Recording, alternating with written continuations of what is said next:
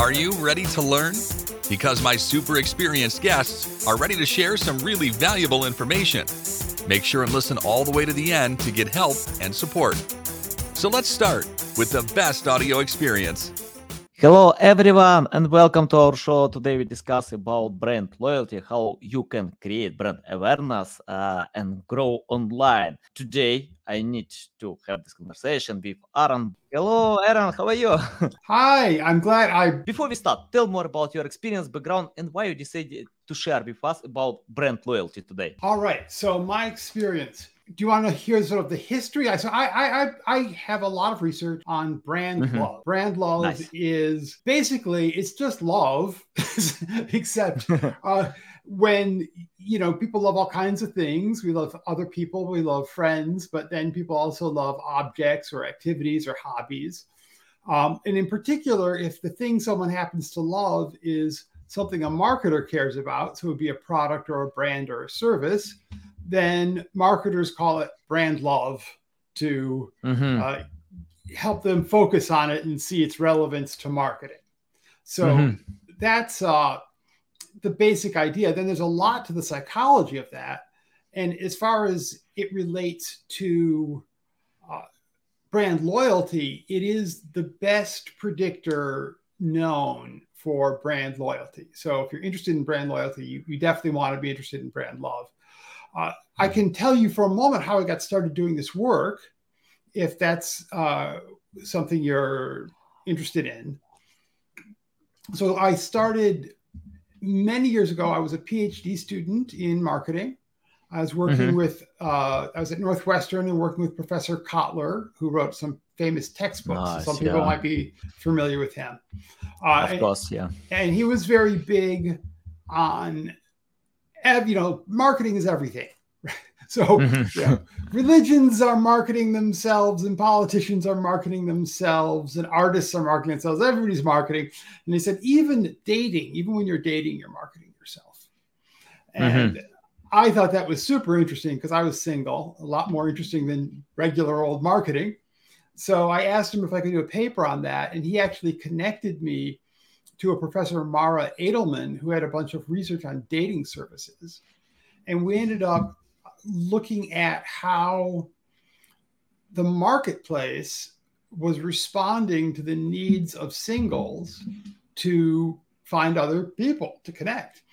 Uh, and in some cultures, they had matchmakers for a long time, but in America, that wasn't a common thing to have a matchmaker. So we did this research just as the internet was getting going and as the whole internet dating and other kinds of matchmaking uh, services and uh, singles ads were all getting going. Uh, and it was fascinating to watch because today internet dating is the most common way that people meet each other Mhm. and at that time, one of the things we were writing about was the stigma that this had. That if you were, if you used at the beginning, if you were one of the first people to use this, uh, pe- people thought, oh, they must be a loser. They must be socially unpopular. They can't get someone the normal Mhm. way. They have to resort to this other approach. Mhm. Um, and one of the things we wrote about was how, uh, by our, according to the data that Mara Adelman had collected, people who are using these services weren't actually losers. They're actually people who had a lot of opportunities, but were very picky. Mhm. so they, it's not they couldn't find anyone who wanted them. They couldn't find anybody they wanted. They were just like maybe maybe that's just as bad. I don't know, but they were very picky people. They're the first people. So we wrote about that. We called it the choosers, not losers phenomenon. Um, and I actually ended up going on the Oprah Winfrey show to talk about this. It was a lot of fun. Nice. But eventually, I needed to pick a dissertation topic. And I knew that if I was the dating services professor, um, I wouldn't get hired at a really good school. They'd see that as trivial, uh, Hmm. which is a little funny because actually, the most important thing in anybody's life are their social relationships and, and, and the romantic relationships. There's nothing in the world less trivial than finding a good life partner. Mhm. Yet, ironically, uh, as I think about it now, like if I if I had studied why people buy tuna fish, nobody would have thought that was trivial. That's the most trivial thing. Why people how people connect, that's the least trivial thing. Oh, whatever. um, no one would have hired me. so I had this deep background though, because I had working at this point been working on on this for a couple of years, and I'd been very much reading the psychology of love to understand how people fall in love and how that would work with these dating services. And I needed a new topic. So I said, well, since I've got all this knowledge about the psychology of love, what if I look at what happens if people love products or brands? And it turned out I was very fortunate in that um, people had noticed that people love products and brands before and had talked about it sort of tangentially, made a remark about it here and there, but nobody really studied it in depth before. Mm-hmm. So I ended up publishing the first paper uh, on brand love, and then a little bit later, uh, the, I wasn't in the beginning. I wasn't even calling it brand love. Then I published a paper with Barbara Carroll that used the term brand love and kind of popularized that and included a scale. And then I've gone on to publish 14 other, well, total of 14 papers on the topic and a book that recently came out mm-hmm. uh, on the topic. So uh, I'm sort of the brand love guy. Uh, in, that, in that respect, um, so not all that different from the dating services guy, but this one, uh, a lot of companies I've I've done work with, Google and Ford and Chrysler and Microsoft and Samsung and a lot of major companies are, are very interested in, in this topic of brand love. And I can, with that background, uh, happy to talk in more detail about how it's really relevant in everyday life and, and what people can do with it. Nice, nice, awesome. Okay, let's talk about uh, compare uh, brand loyalty and brand love. Can you tell mm-hmm. the difference? Because you know, in most cases, we use brand loyalty. When customers uh, buy some specific brands, mm-hmm. they're loyal to them. What about love? It's more uh, I don't know, like how to explain that. Uh, love is more uh, emotion or uh, mm-hmm. compared to loyalty. What do you think? Yeah. So usually the way they, we distinguish is most of the time brand loyalty is simply described behaviorally. Um, if mm-hmm. you buy the same product over and over again, you are loyal to it. It doesn't really matter why. Some researchers make a distinction and they'll talk about behavioral loyalty, which is just buying the same thing a bunch of times, versus uh, what they'll call affective loyalty or psychological loyalty, which is feeling loyal, feeling dedicated to this brand in some mm-hmm. way. Uh, brand love is more similar to that affective loyalty, that sort of feeling. In theory, I mean, it, it is true that when people love a brand or the degree to which they love a brand is the best predictor of whether they'll actually repeatedly buy that brand. But it does happen that people may love something and not buy it. Maybe they stop being able to afford it. Maybe something yeah. new comes along. There's all kinds of reasons, right? Maybe it's not convenient for them. Mm-hmm. Uh, and, and vice versa, there's lots of reasons why people will buy something repeatedly without really giving a damn about it at all. It's just a habit. It's just I've always bought it. I don't really care. It's convenient. you know, it's on whatever. So mm-hmm. uh, that that's kind of the distinction um, that's kind of the distinction there. Brand love also does other things that go beyond brand loyalty. So one of the things that marketers care tremendously about, we've always cared as marketers, we've always cared about word of mouth. But and that was even before the internet came along. But now, yeah.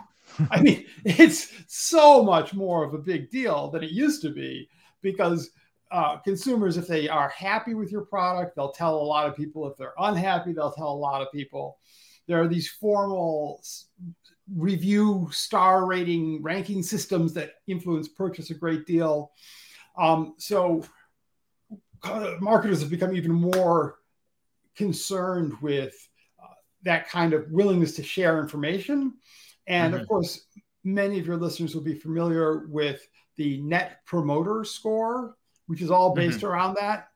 Um, I haven't seen any formal comparisons of brand love versus net promoter in their ability to predict how likely someone is to go out and say good things about your brand.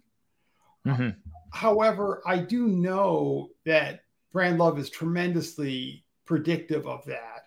And if you just think about it, if you go to someone you know, a parent or a grandparent and say, go to grand grandmother, say, tell me about your grandchildren. She's happy to talk about that, right? She, will talk mm-hmm. about them until you are old enough to, to have grandchildren mm-hmm. yourself. Uh, yeah. so uh, people love to talk. If you're people love to talk about things that they love, they say very positive things. They brag about them, and they're very quick to defend them. And I, I can get a little bit into the psychology of why that is. But if someone, you know, it's always the case online that there's someone saying something bad about your brand someplace. And you as the company can respond to that. But it's a hundred times more effective if a consumer, a group of consumers comes and defends the brand. So mm-hmm. when people love the brand, they're, they're really interested in defending it. And, and, and that's kind of what love is, right? You know, you in terms of human evolution or animal evolution, animals evolved to love their offspring. It's a mechanism that gets the animal to defend its offspring. So yeah. that that sort of defensive uh, activity is is a big part of love. Mm-hmm. Yeah, nice, nice. Okay, uh, let's talk about measurement. How to uh, estimate this level of love because you know uh, i can uh, assume that my customers love my brand uh, but mm-hmm. how to measure this uh, and compare to competitors that i have for example yeah so the, the there's a number of good measures um, the best one is uh, a more recent measure that i developed with Rick Bagozzi and Rajiv Batra, both at University of Michigan Ross School of Business and Marketing. And that measure has a number of different lengths. Uh, when academics do research, we like to use long scales uh, because they're more reliable and more accurate. In market research, people love to use short, very, very short scales or even just single items uh, because they're cheaper to get the data, cheaper to administer, and faster so you could ask people, and it, it's not a terrible approach. You could just ask people on a scale of one to 10, how much do you love such and such? And that is reasonably accurate. If you want to make cross cultural comparisons, you're going to have a problem in some situations because there's some languages where they use the word love to refer to objects and other languages where they don't. So, if you're using the word love and you want to compare across cultures, you may get differences based on just are people used to using the word that way. That's one of the reasons when I developed the measure with uh, Rick Bagozzi and Rajiv Batra, what we do is we figured out what love consists of, and then we ask about each part. And so if you're strong on each part, then you love something overall because we've got you know all the parts that make it up but we don't um, actually use the word love so that you can use this the measure in different cultures or with different groups of people and you'll you'll be more likely just to detect differences in how much they love something rather than differences in the language mm-hmm. uh, that they use doing that mm-hmm. yeah you know uh, i can tell what i love in your book because when i've seen your book um, you know, uh, I think you you hired the best designer who can draw this uh, uh, cover of your book because you know these sunglasses with hearts. You know, guys, you need to check out this cover because it's very creative. I think the best cover that I've seen. You know. Oh, thank you. I'm so yes. glad. Yeah, yeah. yeah, because I know that today it's important. You know, to catch attention. And I remember uh, one study about the book. Um, when the author changed uh, the title of the book and uh, could sell uh, many times more books. Yeah, he didn't change any text. He just changed the title. But you have awesome cover, guys. You can find the, the link to this book. You need to read it. You know, uh, check out the cover. You know, yeah, it's very creative. Okay, uh, let's talk about uh, new products. For example, if someone wanna create new product, mm-hmm. how to create this uh, love of this product you know how to create this feeling you know uh, for customers uh, if they don't know anything about your product, but uh, you know it's high quality and uh, you want to provide this uh, love feeling. Right. So the very first thing you need to do is, as you've said, make sure it's very high quality. Mm-hmm. Yeah. The having an exceptionally good product does not guarantee that people will love it, but it's kind of a, a minimum entry requirement because people are very judgmental. And if they feel a product is mediocre, yeah. when you say you love something, you are sort of publicly making it a part of your own identity. And people do not want to have their identity attached to things that they don't feel good about and don't feel are excellent because they want themselves to be excellent. Why would you take some? Why would you make something part of yourself if you think it's mediocre? Right? So quality and uh, innovativeness of, of the product are, are very important to begin with. However, it goes a lot beyond that. So the next thing to think about is user experience. Yeah. Uh, if you have a product that creates some sort of a benefit in the future, you know, uh, but it isn't the experience of using the product or service itself isn't that enjoyable. People are not going to love that. Yeah. And you can think about this with the phrase, does he love her or does she love him? or is you know are they just using the other person does they love does do they love the other person or are they just using the other person mm-hmm. uh, if just using them means that there's some other goal they don't really enjoy the time you spend with that person you just are spending time with them because you've got some other goal something else you want out of it a promotion or whatever it might be. Uh, it's the same with products.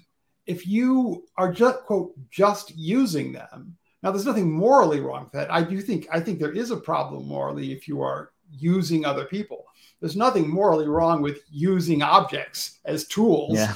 you know that's that's fine. You got a hammer you can use it as a tool all you want. There's nothing wrong with uh-huh. that but um if that's all that's going on even if you think the outcome is really useful and beneficial to you if there's another product that comes along that'll provide that outcome, or maybe a little bit more, or maybe the same outcome a little bit cheaper, you'll switch because you don't actually care about the tool, you just care about the outcome.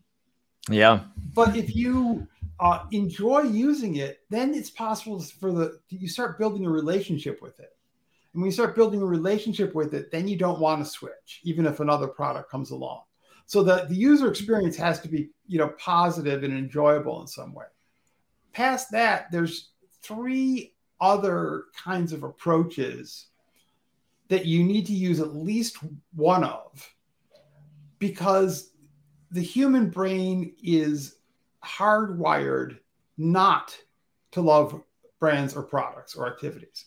The human brain is it's fundamentally set up to distinguish between people and everything else and your brain does this at a neurological level. If you uh, look at an object performing some task, your brain will process that information in one part of the brain. If you look at a person performing the same task, your brain will process that information in actually a physically different part of the brain. So your brain really makes a big distinction between people and what they do and objects and other things out there in the world.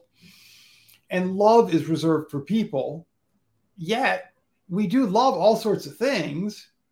And we love all sorts of things because there are some ways that your brain ends up thinking about things using the same thought processes it normally reserves for people. So yeah. that's got three of these approaches. One, the first one, the most straightforward, is anthropomorphism which means that you make the object look like or sound like or behave like a person in some way. Cars do this, like the front of a car. Auto designers call that the face of the car because the headlights look like an eye, the eyes, and the grill sort of like a mouth. And so, if you have a product that resembles a person in some way, uh, that's an anthropomorphic approach. And human brains will get fooled by that and start thinking of the product somewhat as human. There's a a cleaning sponge that came out a couple years ago, a scrubby sponge for the kitchen, you know, for doing the dishes and things. And it's very interesting. It's a, a new sort of high tech material that works very well for cleaning, but they made it, they cut it into pieces so it looks like a face. They intentionally designed it so it's a smiling face. And the person who invented that, I believe now is a billionaire. It's been incredibly successful. um, and I, I kind of wonder like how much is just like the the crazy idea of making the things look like a human face you know to what extent has that contributed to the success? Mm-hmm. so that's anthropomorphism. The second approach is that you connect it with a person. So maybe the brand has a spokesperson. Maybe it's a celebrity. If it's if you're an entrepreneur it's probably you the owner of the, you know, the entrepreneur who becomes the human face for the brand. And then people's feelings about the brand very much become based on their feelings about you. Um, and so this is another way to do to, to, to create sort of humanize the brand so that people might love it and form a relationship with it. And the third way is to get people to see the brand as part of their own sense of identity. And this is the most fundamental in love. And I think it actually this third one you may do this and anthropomorphism or this and, and as you know having a human spokesperson for the brand but you're always doing this because whenever people love another person or anything else they are opening up the psychological boundary that their brain puts around themselves the brain opens up that boundary brings the other thing in and closes the boundary up again um, mm-hmm. so that the brain comes to think of whatever this thing is as if it was part of the person's own self and own identity. And that is the core of love. I would argue at a psychological level for everything, including people that we love. And I have a suspicion that it's actually even true for animals when they don't some animals love the way people do. A lot of animals have something that's similar but not quite the same. But i i have a hunch that even in animals that aren't don't have the same brain structure that humans do they're not mammals i have a hunch that that's still how they process uh, bonding it's called in, in animals Mm-hmm. Yeah, interesting. Yeah, I agree with that. I think you know, uh, marketing can't save bad products. You know, and uh, if you have bad products, it's better not to market. Just develop, innovate, and go ahead with that. So yeah, completely. And about uh, brand loyalty, uh, I think um, I know that many companies think they have a loyal audience, but it's not true because you know if you want a loyalty, buy a dog because customers uh, can choose other mm. products. Sometimes they uh, they like your product they don't need to choose another but if uh, they feel that uh, other products are better uh, so they will switch without any hesitation. So yeah agree with that. Okay let's talk about uh, creating strong brand recognition. Can you provide your tips uh, how to do it today? Because i see many companies they oversell. They don't care about customers uh, they don't help support them. Just think how to sell and uh, but um, you know many customers have this bad experience uh, poor experience uh, so they can switch to uh, to competitors who can provide this experience. Can you provide your tips how to create this brand love today? I mean like uh, to improve uh, this feeling? Yeah to improve the feeling just in general. Yeah in general. Um, so I, I touched on a number of approaches but we can go back to some of those and look at look at them in more depth so, mm-hmm. one of the things we can look at is this idea that people want to make the product, or you want to help people make the product uh, part of their identity. And to do that, people often it helps if the product is seen by the consumers as related to deeply held values that they have. Mm-hmm. So, there's been in the news over the past year a lot of examples where companies, big consumer companies, Walt Disney, Nike, have taken political stands on certain issues. And from a marketing perspective, you might think, uh, and you might actually be right, that that's a foolish thing to do because whatever stand they take, there's going to be a lot of people who are going to disagree with it, and you know you you risk losing those people. So just keep your nose out of it. That's been the traditional approach for most companies. You know, keep your nose out of that and and don't say things that's controversial. You don't want to annoy people, anybody, regardless of, mm-hmm. of their mm-hmm. point of view. But the reason companies are doing that, well, it's partly because their employees are demanding it. The employees feel that they don't want to work for a company that is sort of doesn't take a stand on these issues. But it's also because they want to connect with consumers at a, at a deeper level and they feel that addressing controversial or moral or social issues makes their brand meaningful on this kind of deeper level, which then connects more deeply to consumers' sense of identity if the consumers agree with them. And these are issues that when they take a, a, a stand on these issues, they're issues where there's a, a large age difference in opinions. So um, most of these have been social issues around gender and sexual identity or around uh, racial identity or racism. And younger consumers tend to have very politically progressive ideas about that. Companies want to gain the loyalty of consumers when they're young in the hopes that they'll keep that loyalty as they get older. Mm-hmm. So younger consumers both if you you know if you can gain the loyalty of a 20 year old you could have another 50 years or 60 years of, of, of, buying loyalty out of that person plus it's easier to gain the loyalty of younger people because they haven't made up their mind yet if you go and you're trying to change you know someone's been buying a certain brand for 30 years and you want to change their mind that's difficult but when, when people are younger they're just finding out and making those decisions for the first time So there tends to be a lot of competition about how to gain the, the loyalty of these younger consumers. And that's why these brands are making these sort of moral uh, connections to the brand, uh, taking on these controversial issues. So that's that's another approach. Um, I don't necessarily think. I think for both Nike and Disney, like neither of those companies picked that topic themselves. Both of those companies had those controversial topics thrust upon them by events beyond their control and then had to decide what to do. If I was picking a topic, I wouldn't pick one, something that's going to be controversial like that. But you do want to pick something that people actually feel strongly about. And you want to pick something that that makes sense for your brand. So I'll give you an example. Someone who did this well, or a company that did this well, is Avon. We immediately think, whenever we think of Avon, you think of women because it's a woman women are make up most of the workforce. It, i believe it is a female owned company. It sells products that are directed at women. So it's it got a very strong gendered identity.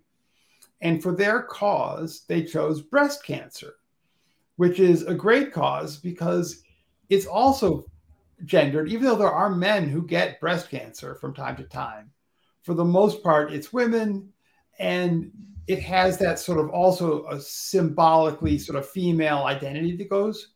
So it makes sense for Avon and something that people care about. And fortunately, since they got to choose the topic themselves, they chose something that nobody like nobody's gonna nobody's on the side of breast cancer. Nobody's like, I'm so I love breast cancer. I'm so angry that you are stand against breast cancer. Nobody nobody's gonna say that. So, yeah. uh, so that was a good one. But a lot of other companies looked at Avon's success and said, "Oh, breast cancer really worked for Avon. Let's do breast cancer too." And so you got all the other companies jumping in. Doesn't hmm. work nearly as well for them because a it's kind of already taken a little bit but moreover it doesn't make sense for them it makes sense for avon because Avon has such a strong female identity. And so breast cancer works with that. And what these other companies need to do is they need to find something that resonates with their identity and makes sense for them. um, not just glom onto something that somebody else, you know, made sense for a different brand. Yeah, you, you remind me a story uh, when ex-manager, top manager of Apple, uh, became CEO of another company, not big one, but yeah, with uh, loyal audience as well. And what he did, he uh, yeah, uh, he canceled all discounts uh, for customers and told uh, told we don't need them. And after that, uh, this company lost uh, 50% of their sales, a lot of them. Mm-hmm. Uh, and because he didn't learn customers, the, the customers of this brand, uh, you know, they love this brand because of these discounts. They chase these discounts. They mm-hmm. felt happy to have to have them and you remind me about the story uh, that you know it depends on the customers audience uh, with this um, your example can you tell how to learn customers today for example if uh, i wanna I have different customers from my competitors. I can't use the average study. I can't use uh, the average data online tools. But uh, how to consider my unique selling proposition and learn customers uh, to develop and innovate products? So um could you repeat the question again? I, I i'm not exactly sure what the what the question is. I mean like how to learn customers today uh their preferences interests right. habits yeah. Yeah how to how to learn about that. Yeah. Um so i am a big fan of combining both qualitative research quantitative research and observational data um, the first thing I would do, though, is figure out who your target market is. Mm-hmm. One of the things that brands that inspire love do is that they pick a fairly small target market, um, or doesn't have to be small, but they have a very specific target market. And they are able to produce a product and advertise it in a way that really resonates with those people. What happens there is you get those people so excited about the product that they start to bring in other people. So many brands are wary of doing this because they think, well, I don't just want to sell to this one group of people. I want to sell to, you know, a bunch of different people. But if you can get one group to be excited um, you will sell to other people. They'll be the people that this group tells about how great the product is, um, even if it isn't always perfect for them.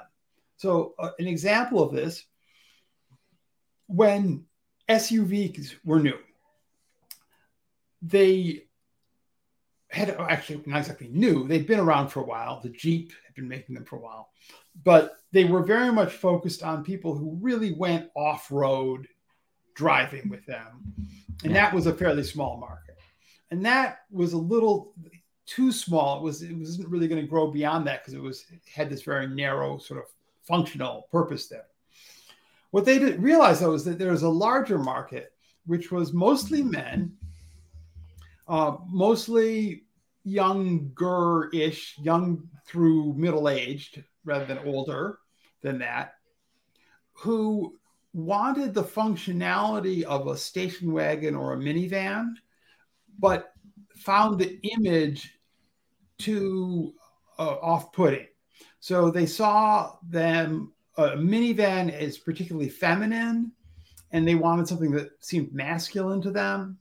Uh, and they saw other cars uh, as cars for like old people or you know people who are boring and they wanted something that was a, not that has sort of a spirit of adventure so mm-hmm. what the car companies realized they could do is they could take a, a, car that's basically just a station wagon put it on stilts give it a higher driving presence um, and and mark it up in, you know enormously in terms of the the, the, the profit margin on the car yeah. and sell it to this group of men who had the wanted the functionality of the station wagon or minivan, but with a rugged, outdoors, masculine, adventurous image attached to it.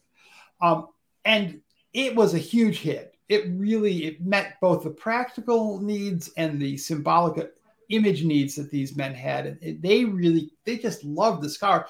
And so they started telling everyone about what a fabulous car it was. And so then it started to spread beyond that group of people to a wider and wider group. And I remember some years ago, my mother, this is when when SUVs were really just very fashionable and very much under discussion. She came to me, she was like probably 75 years old at that point. She said, I'm in this water exercise class. I don't know if you've seen these, but like old people get in the pool and then do exercises in the swimming pools because they're, they're it helps them with their old joints and whatnot. And she says, like, there's five women who are with me in this water exercise for old people class. And they're all telling me that my next car needs to be an SUV because SUVs are the best cars. And I just thought, wow, you know, there's there's just nobody who really needs an SUV less than my mom. Like she just has she has no need for that car whatsoever. Mm-hmm. But you know, the, the other old ladies in her exercise class are telling her, "Oh, this is the car you have to get." None of them need an SUV. um, but it's it's it reached out to this larger group of people. So the first step you know, you asked about how do you get this data? How do you measure or how do you learn about customers? The first step before you learn about customers is finding out, figuring out who you want your customers to be, um, mm. and finding a group of people that you believe you can be so good for that they're just going to get excited about it. And then when you gather data, you want to gather data from those people.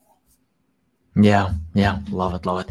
Uh, I have the final question uh, let's imagine uh, you have no experience, knowledge, skills. You didn't uh, write this awesome book.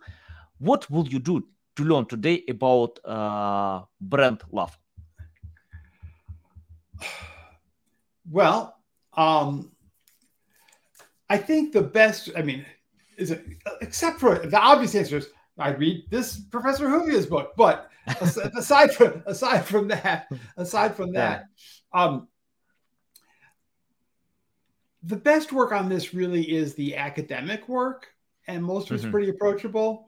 Um, if people want, uh, there's a there's a website that I have called Brand Love Central, and people can download papers there, um, and that's not a bad place uh, to learn about this. Is to look at that sort of academic work uh, that's on it.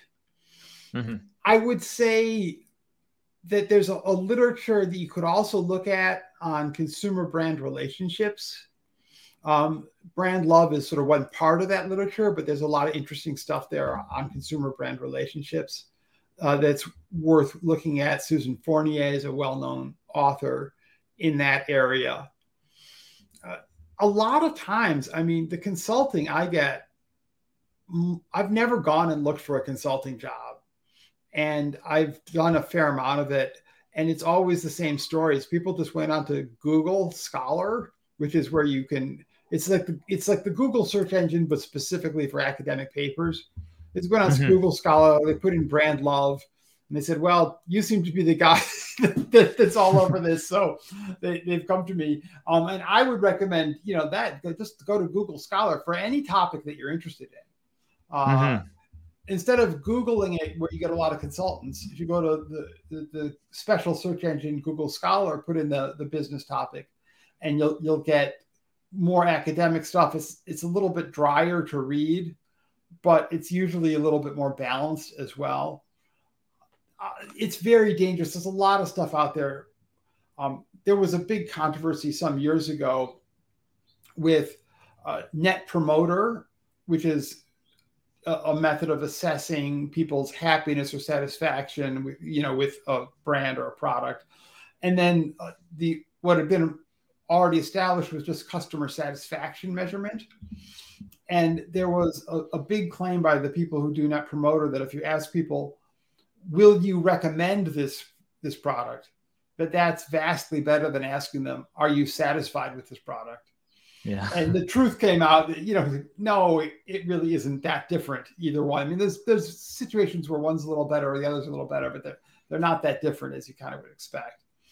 And so a lot of the information you get from consultants is really a big sell job. And so I, I do like recommending people go to the academic literature and get stuff that's a little more unbiased. Nice, nice. Okay, guys, uh, um, you can find all links to Aaron, uh, to his book, awesome book, social media accounts in the description below. By the way, tell our audience how, which way is better to reach out to you, to learn more about you, follow you. Uh-huh. So there's the best thing to do is just to, to get the book, The Things We Love, How Our Passions Connect Us and Make Us Who We Are. Um, it really explains the fundamental psychology behind brand love. It doesn't mm-hmm. only talk about brands, it talks about all kinds of things that people love, but the underlying psychology is the same for all of these things. And so it, it, it provides the, the best place to start with this work. Um, beyond that, follow me on LinkedIn, or I've got a mm-hmm. blog that's kind of fun. I think it's not just about business, but it, it's called Peace, Love, and Happiness and Marketing. So mm-hmm. it, it deals with a, a, number of my issues, sometimes straying pretty far from marketing. But if you're interested in the kind of work I do, uh, it's it's a fun place to follow what's going on. Okay, guys, you can find these links. And by the way, let me know about the cover of this book. I know that Google paid $2 million for uh, logo. I don't know how many you paid for this cover, but it's awesome. Just, yeah, uh, uh, every time when I check out your cover, I, oh, yeah, I want to read this book. Good job. Okay, guys, okay, you can so find. I yeah, encourage you then to judge judge my book by its cover. Go ahead, do, do, it. I, am pretty sure that uh, context is much better, but cover is mm-hmm. awesome. Okay, guys, uh, let me know what you think about this cover. Uh, follow Aaron, you know, learn from him. You can see a lot of valuable insights. So if you wanna get brand loyalty, love, you need to do it. Okay, Aaron, it's a big pleasure again, you know, to uh, that you accepted this invitation, you know, to share a lot of valuable insights. And thanks, guys, for listening and watching us. Thanks for listening to this entire podcast. Please rank your experience in Apple, Spotify, Google, or any other platforms that you may use. Also, please share your ranking mark on chat at SEOtools.tv to get a special gift. We'll see you soon on other valuable audio podcasts.